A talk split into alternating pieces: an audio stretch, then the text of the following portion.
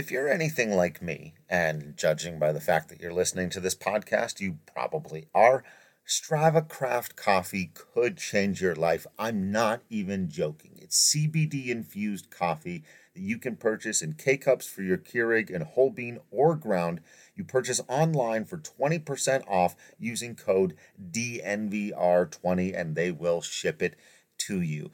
This uh, it's it's too much to say it's a miracle drug, but anything less feels like too much less. It can help with long term migraines, decreasing anxiety, arthritis, IBS, all the things that just typically come with drinking coffee, whether it's crashes after a little while or uh, having to deal with jitters while you're drinking it or having too much of an anxious kind of energy. Strava Craft coffee cuts through all of that stuff. Uh, it's perfect in these times where you don't want to get away from your coffee drinking routine, but maybe you don't want to be quite so wired while you're hopefully staying indoors. So remember to purchase online and use that promo code DNVR20 to get 20% off your entire purchase. And Go. ball in the air, deep right center Go. field. Two-run home run, Trevor Story. Way back, Myers, he'll watch it go out. Chuck David Dahl. And Nolan drives this high in the air, deep left field. Take a good look, you won't see it for long.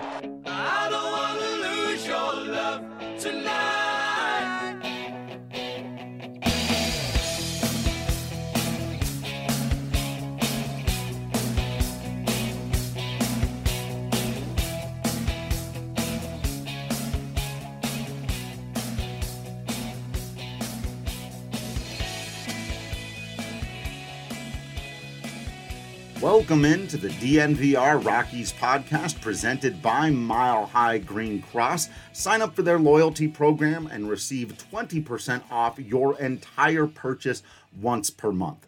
I am your host, Drew Creasman, and I am the managing editor of DNVR Rockies.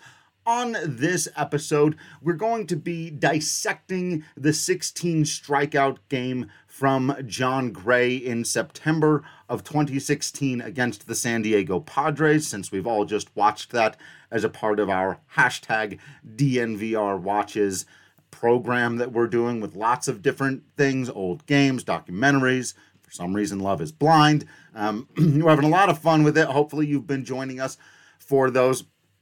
But I thought since this was semi recent, and I remember diving into a lot of the details at the time. Something else that would be fun to do would be running through some of the best pitched games in Rockies history and also in Coors Field history and comparing you know what we think are it really is ultimately the best though that can be pretty subjective. And I, I think there's a lot of different ways you can measure it and that actually gets pretty interesting. So let's start with the kind of official just what did Jon Gray do here? He pitched nine innings, a complete game shutout of the San Diego Padres. He gave up four hits, all of them singles. None of them hit especially well.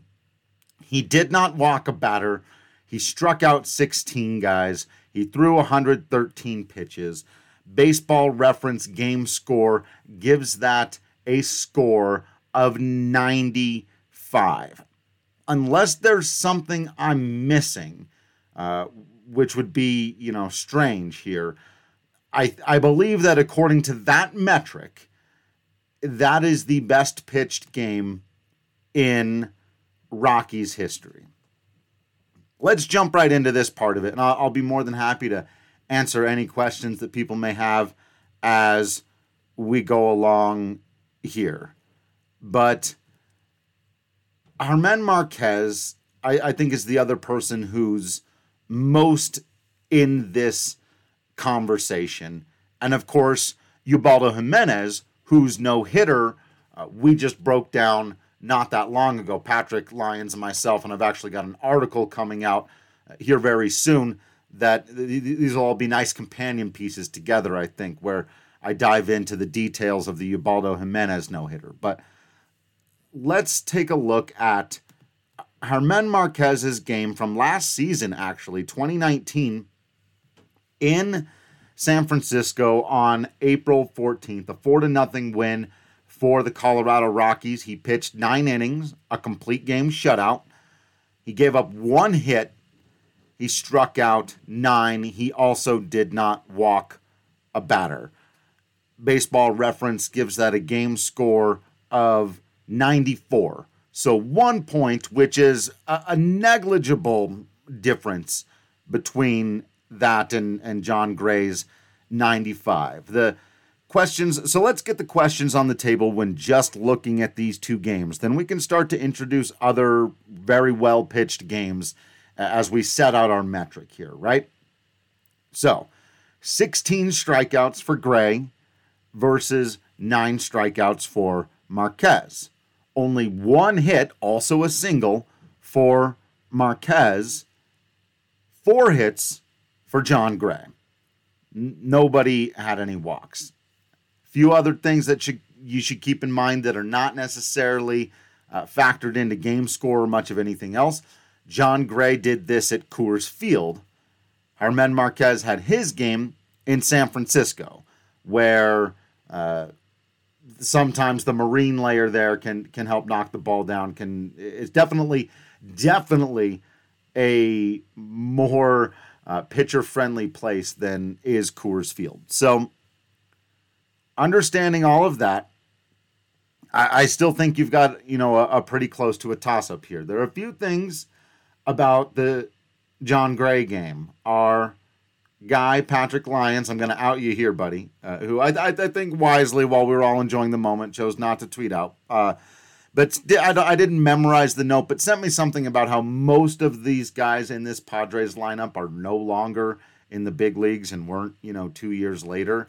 And even if that weren't the case, you look at the names in this Padres lineup, and you're not seeing a bunch of world beaters here, right? This this is not this is not as impressive as Ubaldo Jimenez no hitting a lineup that had Brian McCann and Chipper Jones and even guys like Martin Prado, um, all better hitters. At times, Nate McLouth, like like the Padres, uh, really did roll out a lineup here. Now they were hot at the time, and that one of the reasons I'm glad we're doing these re-watches is because I think that's a detail you could lose just in looking at the box scores and the history and kind of taking the wide angle view. One of the things the broadcast reminded us of is that this lineup had been on a roll. They had scored seven runs the night before, and so there's something to that as well. But if you're you're kind of giving points in a bunch of different categories for best pitched games in Rockies history or best pitched games in Coors Field history, easily the biggest mark against Gray, or the category where he's going to get less points and other guys are going to get more, is this one the, the level of competition. The Padres, uh, you know, he got Wil Myers a couple of times. Myers, good hitter, and he's always hit well against the Rockies. He's always hit well at Coors Field. Um, for me, the Coors Field factor and the ability for balls to kind of randomly fall in in that gigantic outfield uh, is more important. So I push that ahead, and and that's why I do give Jon Gray the slight edge it, when it comes to that. Now, if you'll recall from the Ubaldo Jimenez conversation, his no hitter in 2010 came with a baseball reference game score of 88. So quite a bit lower than the 95 and 94 from Gray and Marquez that we've been talking about. And really, it's the six walks. Uh, game score really hates free bases as well. It should. I think there's a fair question to be asked about, you know, whether or not that should matter that much more, especially when you keep the runs off the board.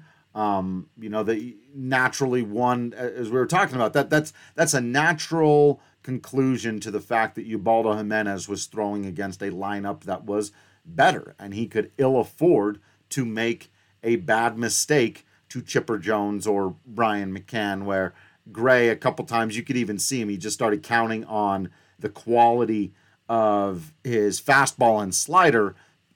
the few times he fell behind in counts, he was just able to overpower guys, not necess- necessarily great locations. Better hitters might have made him pay for missing his spot, but the stuff was so good. That's why he was getting the swings and misses and freezing guys up uh, the way that he did. I want to add to the conversation now as we're uh, sort of in this general area a few others. One that comes up a lot uh, and they brought it up during the broadcast. If you were watching, of course, uh, best games pitched in Coors Field history, you might go straight to, um, Uh, you know, as we we talked about it with Ubaldo Jimenez, the only no hitter.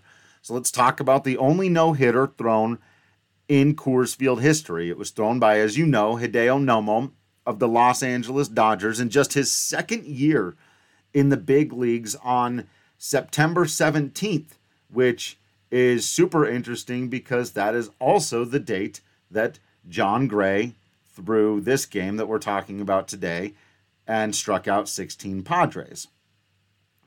Now, nine innings, zero hits, four walks. So not the six that Ubaldo Jimenez had, but um, the the four walks. So yeah, he, he did have the no hitter, uh, but he allowed just as many base runners as did J- Jon Gray on this night, and he struck out eight. This, I think, is really interesting, though, because on the one hand, uh, I'm sort of, and, and game score is going to back me up here. Jon Gray's 95, Hideo Nomo, this game in 1996, September 17th, got a game score of 91. So not significantly lower, but enough that you wouldn't call these two games a tie. And I think that that's fairly reflected. You know, eight strikeouts. Well, Gray had eight more than that, and they both allowed the same number of runners. Gray with four singles, Nomo with the the four walks. So despite the fact that Hideo Nomo still gets to claim having the only no hitter in Coors Field history, I think according to these metrics, and, and rightfully and fairly so, you would still say that Jon Gray had the better game, especially if you want to get super moneyball about it and point down at Pete and say, Do I care if it's a hit or if it's a walk? I do not. If we're saying four guys got to first base and that's it, but one guy struck out eight, the other guy struck out 16, uh, yeah, I think Jon Gray probably had the better game despite Nomo having the no hitter. Here's what's super fascinating Hideo Nomo had two games that season uh, with a game score of 91. On April 13th, so he kind of bookended his year with these fantastic performances uh, against the then Florida Marlins. He pitched nine innings, but it was not a complete game shutout. He gave up a run on three hits. He walked three so again, how did he get a game score of 91? Well, he struck out 17, is what he did. Uh, so he was absolutely on fire that season. He had one other game that was a complete game shutout, a game score of 82 on April 8th uh, against the Braves. He went nine innings, gave up three hits, walked five, and struck out six. So that that was quite the year for Hideo Nomo. I mean, obviously, uh, uh no one was really surprised by that he let's see, was that the year he led the league in a couple of categories? Uh, no, the year before that he led the league in strikeouts and uh, hits per nine and strikeouts per nine. Uh, just, just an absolutely incredible pitcher, especially for his first couple of years in the big, leagues. Um, now we get into some spicy stuff here. Now we're getting to the crazy numbers.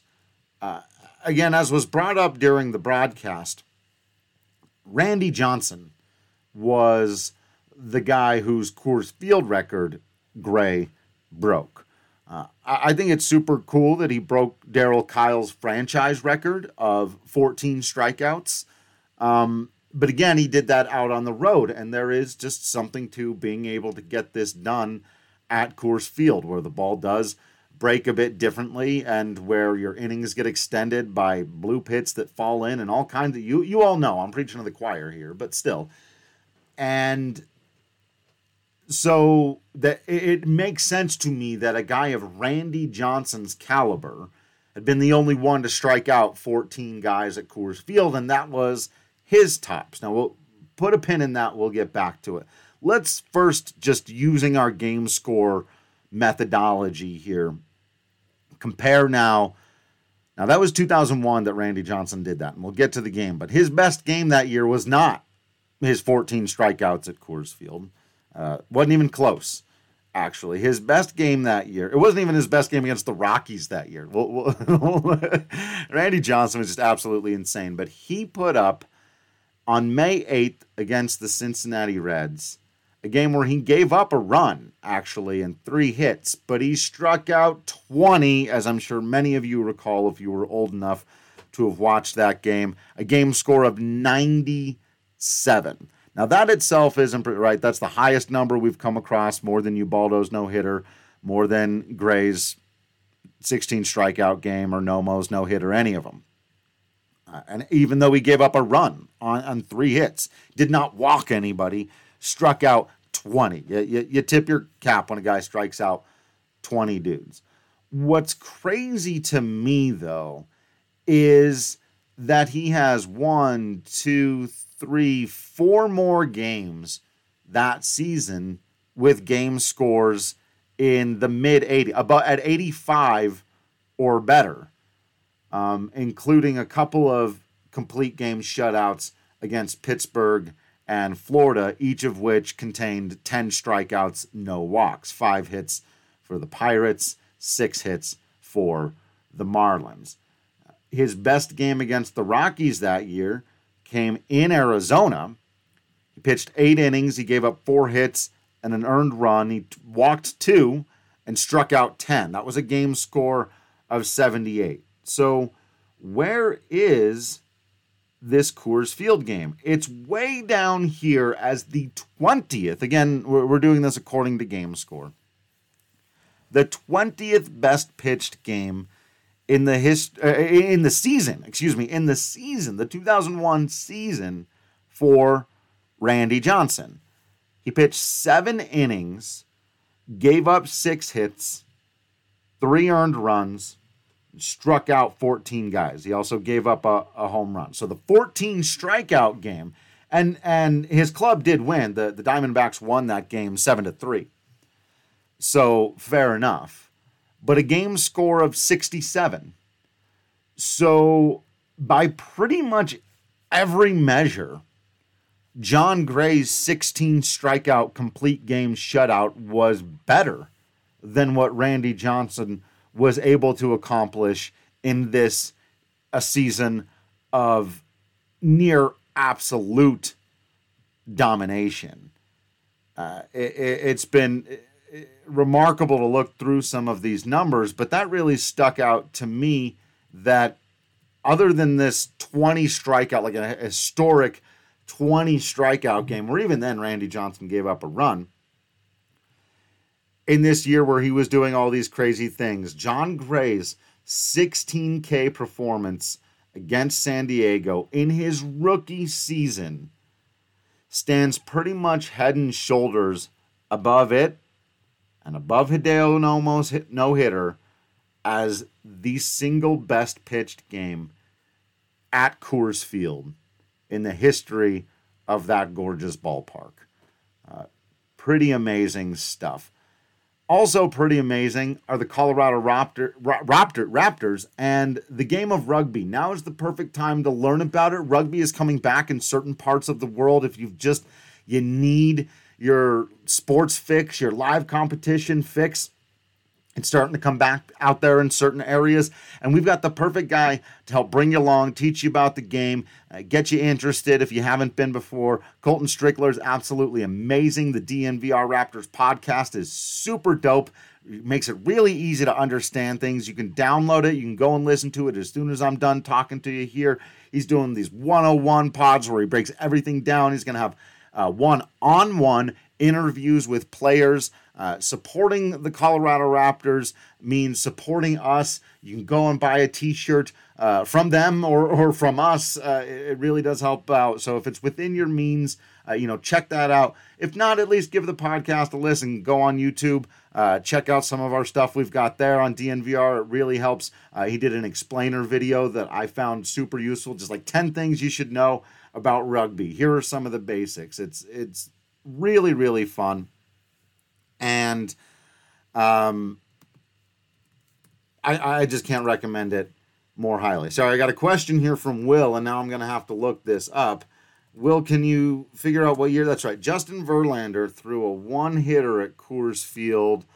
Uh, I want to say 18 or 17. 17? I'm going to check 17 and see what numbers come up.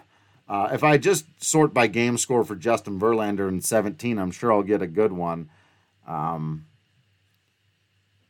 he, okay, so at Coors Field, he did have a pretty good game, a 70 game score in 2017. He pitched six innings, three hits, an earned run, nine strikeouts. So that's probably not what we're looking for there. Maybe 2018. This is fantastic podcasting, but hey, we're all just kind of stuck inside looking at baseball stats, right? Uh, that, this, is, what we're doing. Let's check the game scores for 2018. Woo, we had a good year. Not seeing it here though. So uh, he had a 90 game score in 2018. That that's the highest of those two years. So in neither of those two years did Justin Verlander pitch a game as good as what Jon did his rookie season at Coors Field. Here's a 100 game score for Justin Verlander last year. He uh, at the Toronto Blue Jays through nine innings, no hits, one walk, 14 strikeouts. So that game score sees as even better than Randy Johnson's 20 strikeout game, considering no hits, no earned runs, just the one walk. He was a walk away from it being a 14 strikeout perfect game. Uh, so that's pretty, pretty damned impressive for Justin Verlander. I'll check one more season uh, for him before kind of jumping back into a few other notes that I had. Nope, and 84 was the best he did in 2016. So, yeah, not not finding one for Verlander at Coors. At Shardy Waffle, that's what it says, says the legendary Pat Rapp threw a one hitter at Coors Field for the Marlins in like 1995. Pat Rapp, huh? Okay, let's look that up while we're doing stuff here. Um, there, there were a few other notes from the game that I thought were really interesting. One, of course, being that uh, Tom Murphy managed to drive in five runs, hit two homers. There, there's always been a huge what if about Tom Murphy, and you know if the Rockies gave up on him too soon, or if they overemphasized his defense, or maybe his defense wasn't as bad as we thought it was. But he could always hit. There was never, never, never, never a question about whether or not the guy could hit. And he unloaded on a, a couple in this game, and it was kind of a, a, brutal little reminder of what the Rockies almost had because they, they've never had a catcher could hit like that. Of course, Murphy has gone on to do some pretty darn impressive things at the plate uh, for the Seattle Mariners. Here it is in 1999, excuse me, 5, 1995. Pat Rapp, again, of the Florida Marlins. You're, you're never going to believe this. On September 17th, that's the third time this exact date has come up at Coors Field. So Jon Gray, Hideo Nomo, and now Pat Rapp, Coors Field, September 17th, 95, goes nine innings, gives up one hit, no earned runs, walks one, strikes out seven for a baseball reference game score of 91. So not as good as the Jon Gray game. It sees it as almost equal to the Hideo Nomo game. Uh, fewer base runners, but not the actual no hitter. Uh, wow, Pat Rapp, good pull, good call, and and and and we got to find another September seventeenth game. What an absolutely wonderful coincidence, or or cosmic something or other.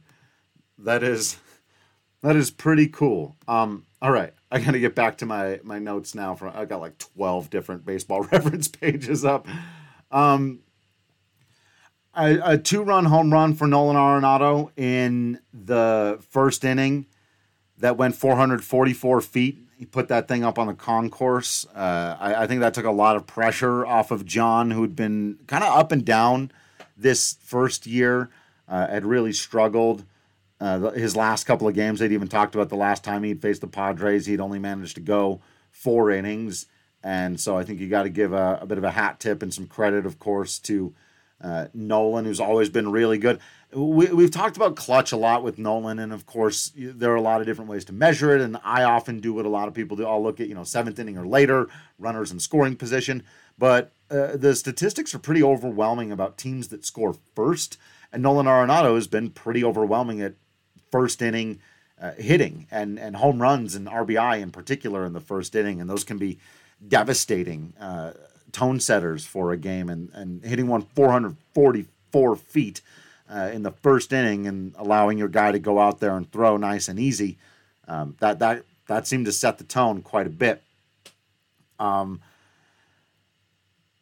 there was, of course, the interesting moment in the uh, second inning where Jon managed to strike out four guys because he and Murphy. It, it was kind of the tale of the two sides of Tom Murphy, right? Not that I know for sure that whatever mix up here was on Murphy, but it did look like uh, a cross up that the catcher just didn't know what pitch was coming, that he forgot what pitch because it was a it was a like right down the middle. It was a very clear strike, called strike three. Usually, when you see a guy reach base on strike three, it's on a you know a swinging strike in the dirt, and the pitch was so nasty it skips away from the catcher. But in this case, it was one right down the middle that Murphy just should have had uh, and didn't. But it actually ended up leading to the very rare and major league record occurrence of Jon Gray striking out four guys in one inning. Those of you new to it, there were only three outs uh, typically, but that can happen. Um, it's theoretically, it's not impossible that someone could strike out five guys in an inning uh, if that were to happen twice, but it just uh, hasn't yet. So uh, that was an interesting occurrence, and it was kind of like uh, we talked about when Nolan Arenado hit his uh, triple early on it was kind of uh, an indication like, yeah, the, the, cycle is in play here. And when Jon Gray uh, had five strikeouts after two innings pitched, you were like, oh, he could be in for quite the game this evening. It, it was kind of get to your television right now kind of moment. At least for me, it was. And I was already at the game. I mean, I.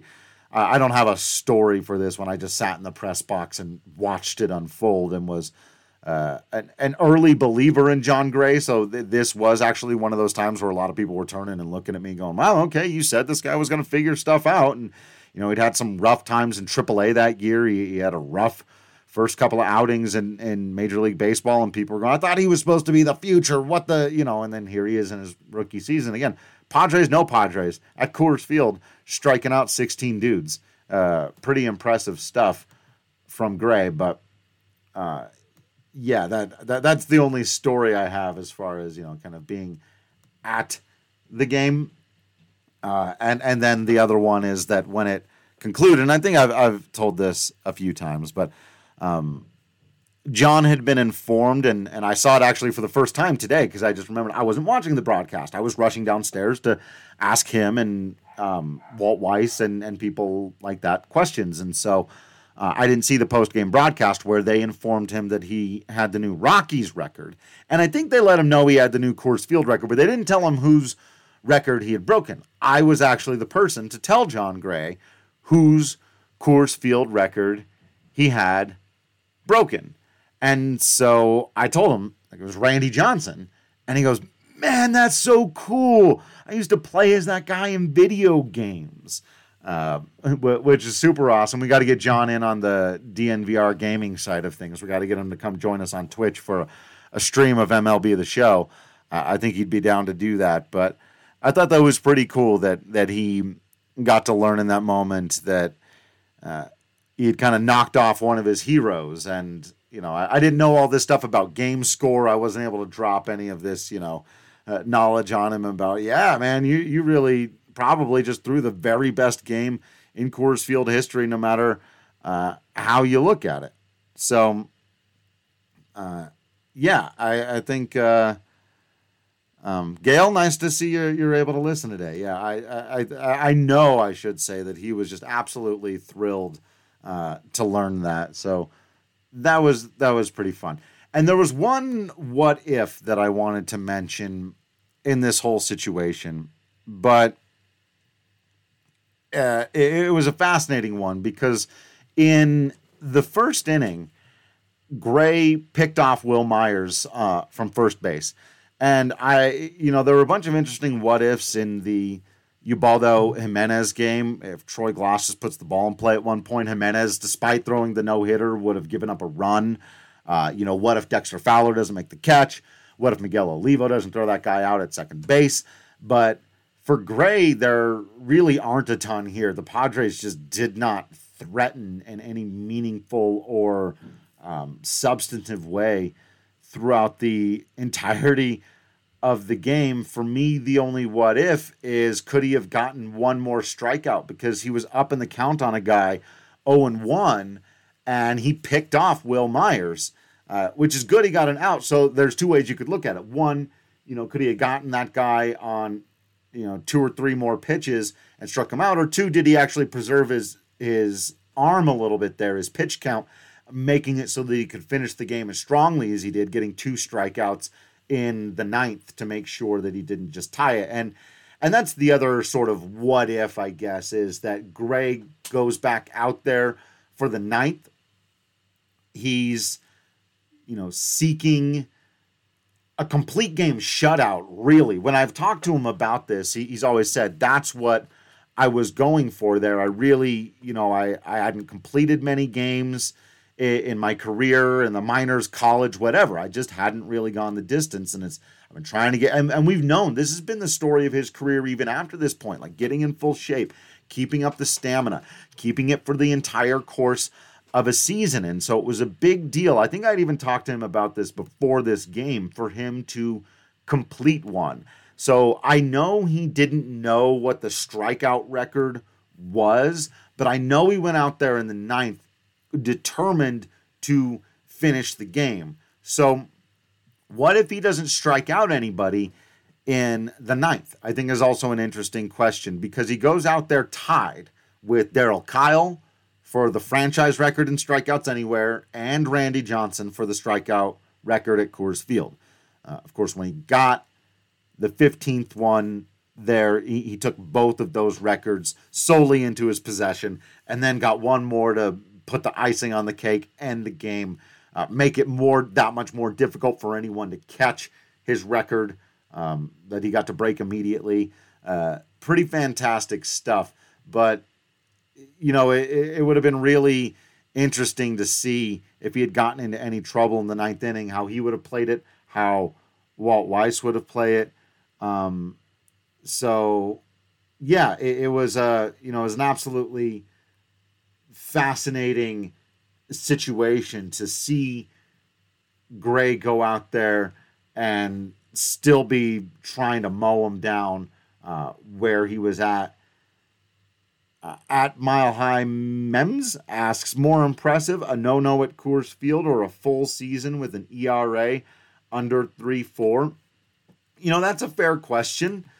I would probably say overall, the the full season is going to be more impressive to me, which is fascinating. You know, it, it, it brings us back to our original question here, which is how do you value uh, pitching? How do you measure what's a good game, a great game, a great season? Uh, so, for example, you know, we've been using these game scores, which I think are really fantastic for helping compare game to game. But in 2018, where we know Kyle Freeland was absolutely phenomenal, his highest game score was a 77. Uh, a game he went seven innings, gave up three hits, no earned runs. He walked two, he struck out eight against the San Diego Padres at Coors Field. So that's a really good game. But his thing that year was just remarkable consistency and not getting blown up and putting up quality start after quality start. I do think over the course of a season, uh, Coors Field, that's one of the things like Coors Field just doesn't make it tougher on you in individual games, it makes it tougher on you over the course of the season. And so I've got to go with the consistency. Like it's great to see what Gray was able to do here, but if you were to put like I, I, guess just a bunch of accomplishments of Jon Gray's career, like on the table in front of me. And one of them was the 16 strikeout game, and one of them was uh, basically, I guess, what he did this year, right? We're looking, well, no, at 384. So that's, you know, not quite.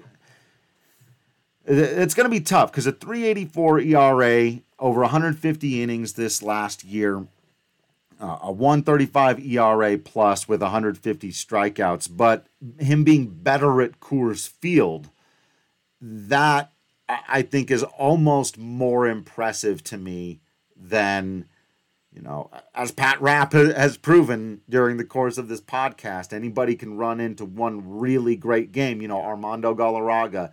It's it's just a thing in sports. These guys are great. To get to that level, you've got to be uh, a certain degree of great and that's why sometimes, unfortunately, games like the Ubaldo no hitter get kind of dismissed as these one time wonders or these things that uh, came out of nowhere a little bit uh, because those players didn't go on to do great things. And it'll be interesting to see, you know, what Jon Gray's career holds from here and whether or not we end up looking back at this 16 strikeout game as the beginning, you know, one of the first and several very, very amazing accomplishments for him, or if it's more like the Ubaldo one where you go, man, that was a sign he was maybe going to be great, and it turned out he never quite became great. Uh, I, I still think that. Uh, you know what he's done already to this point in his career makes him one of the three or four, maybe at, at worst, five best pitchers in Rockies history, and there are a ton of statistics to support that. Uh, it's also the case that um, he's still like in the middle of his prime, and I don't think that we have seen the very best of Jon Gray yet. This this may end up as we've seen, like you, you put it up against some of these other great games. This may go down as the Mm. best individual game in his career, but I don't think it will go down as the best accomplishment of his career. It, it may yet be to this point. It, eh, again, if if I was allowed to like sort of pick the categories and and think of, you know, eh, if I'm trying to nitpick or sort of cherry pick what's the best accomplishment of his career, I would say what he did from the All Star break to the end of the 2017 season. Um, he was the most important player on that Rockies team that got to the wild card game, making the postseason for the first time in nearly a full decade. And they would not have done it if he had not pitched uh, extraordinarily well. He, he was like the third best pitcher in the National League in the second half in 2017. And so, uh, it really is, of course, unfortunate that that concluded with him getting pretty well blown up in the wild card game by the Diamondbacks. But still, you, you can't take that stretch away from him, uh, what he managed to do there. So it would be interesting to do that, to go through. Um, what was the game? There was, there was an old sports show I used to watch where they would just kind of put all these things up on a board. Maybe this was a pro wrestling thing actually, and they were like wrestlers, and you'd you'd have space for like five of them, and you'd have to move them up and down the list. If we just had the accomplishments of certain people in their careers, or or just you know Rockies pitchers, you know individual seasons, Gray's this, you know Freeland's 2018, Ubaldo's 2010. Uh, and and just kind of power rank them. I think that would be a fun thing to do. I'll need to get a little board I can put up, and we we can all take a look at it. and We can we can power rank the whatever. We can we can pick all different kinds of categories to power rank. Uh, speaking of all different kinds of categories, there are all different kinds of categories of rubber, and you can get any of them. Well, most of them. There are some kinds you can't get, but pretty much any kind at Denver Rubber Company. Since 1972, they have provided the highest quality of products from custom die cut gaskets, molded rubber, to custom contract manufacturing and custom hoses. Uh, there's still some snow out there, especially certain places. Uh, if you're living up in the mountains in Colorado, and Denver Rubber Company is your one stop shop for anything snow plows. The blades can be cut to any length and slotted to mounting for your exact specifications. Denver Rubber Company custom makes all of it and you can purchase products for yourself and, of course, buy in bulk at a fantastic rate. Be sure to call them today for any snowplow needs, custom gaskets, hoses, etc. at 1 800 259 0010 or visit them at drcfirst.com slash DNVR and tell them who sent you. All right, a few final thoughts on uh, this game and just sort of Gerardo Parra playing first base. No, there are all kinds of fun things that that happened in this one. I don't think it had quite as many subplots as the Ubaldo 2010 no hitter, um, but I do think it's one of the most interesting games in in Rockies history to to go back and watch. You got home runs from uh, Arenado, a couple from Murphy. You got Carlos Gonzalez getting in on the action a little bit. You got David Dahl uh, coming back. It was also his rookie season. He got in uh, before the first Tom Murphy double or home run, excuse me, with a double. Uh, so it was kind of interesting to see. This was another reminder. We, we, kind of bookended here too. We watched last week uh, Trevor Story's debut at the beginning of this season, and you know, this team had a lot of promise and and really did fall apart when Story and Mark Reynolds both got hurt kind of around the same time. But you could see, uh, especially in hindsight, but I was talking about at the time, a, a few people were, and um, I, I know people were chatting with us about it here on the podcast and on Twitter that this team was really coming together, and you could see the beginnings of it here.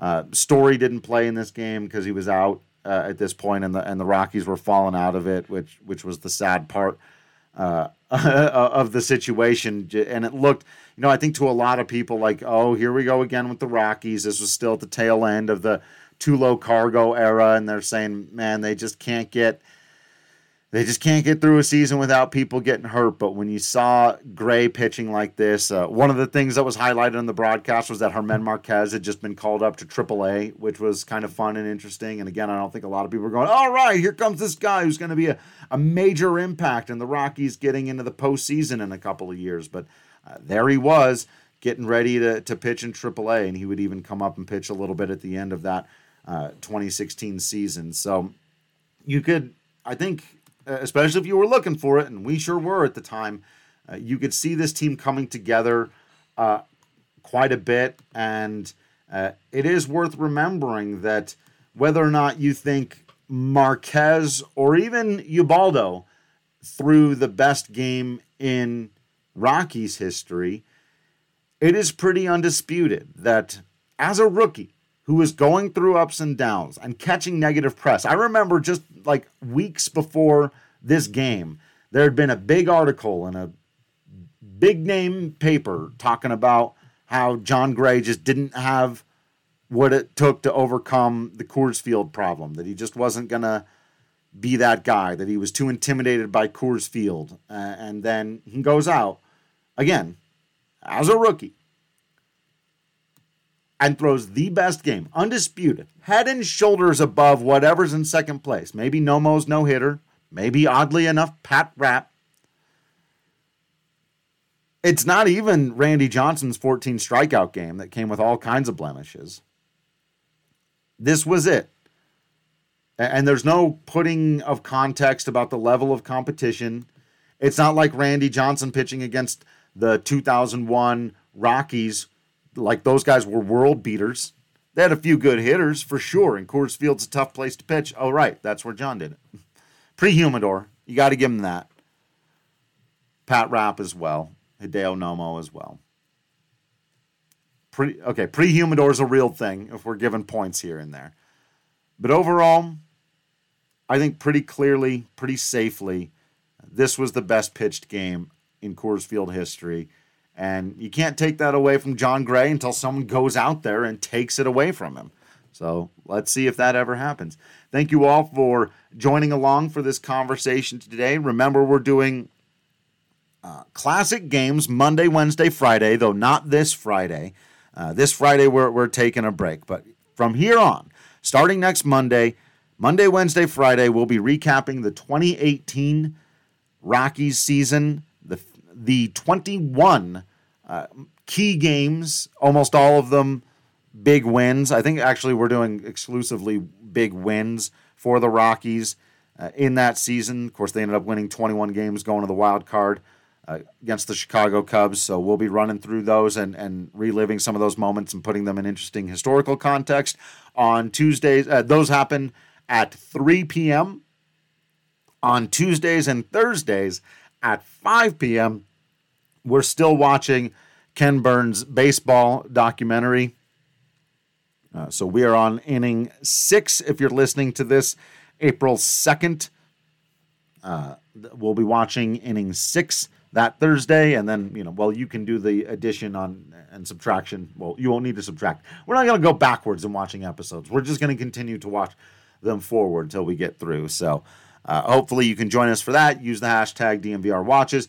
Make sure you swing by the merch shop. You pick yourself up some super cool merchandise. You get a hat, you get a shirt, uh, it's a great way to help us out if you happen to have the means during this time that you, you re up that subscription. Um, finally, going to have a bunch of written content coming back your way, including a breakdown of the Ubaldo Jimenez no hitter. Uh, Patrick Lyons is doing these phenomenal, like this day in history, Rockies Rewind articles. You got to check them out. All kinds of fun stats and details about things that have taken place uh, on these days, you know, when they're was baseball. And we're just going to keep doing everything we can to, to keep you entertained and keep baseball as a part of your life. If you're into uh, the video gaming, or even if you think you might consider maybe being into video gaming because at least watching virtual baseball is better than watching no baseball, make sure you follow DNVR underscore gaming and you follow the Twitch channel there. Thank you all so much for listening in. I hope you will continue to be absolutely awesome. You know I will continue to be absolutely Drew Creasman. And until next time, I will see you at the ballpark.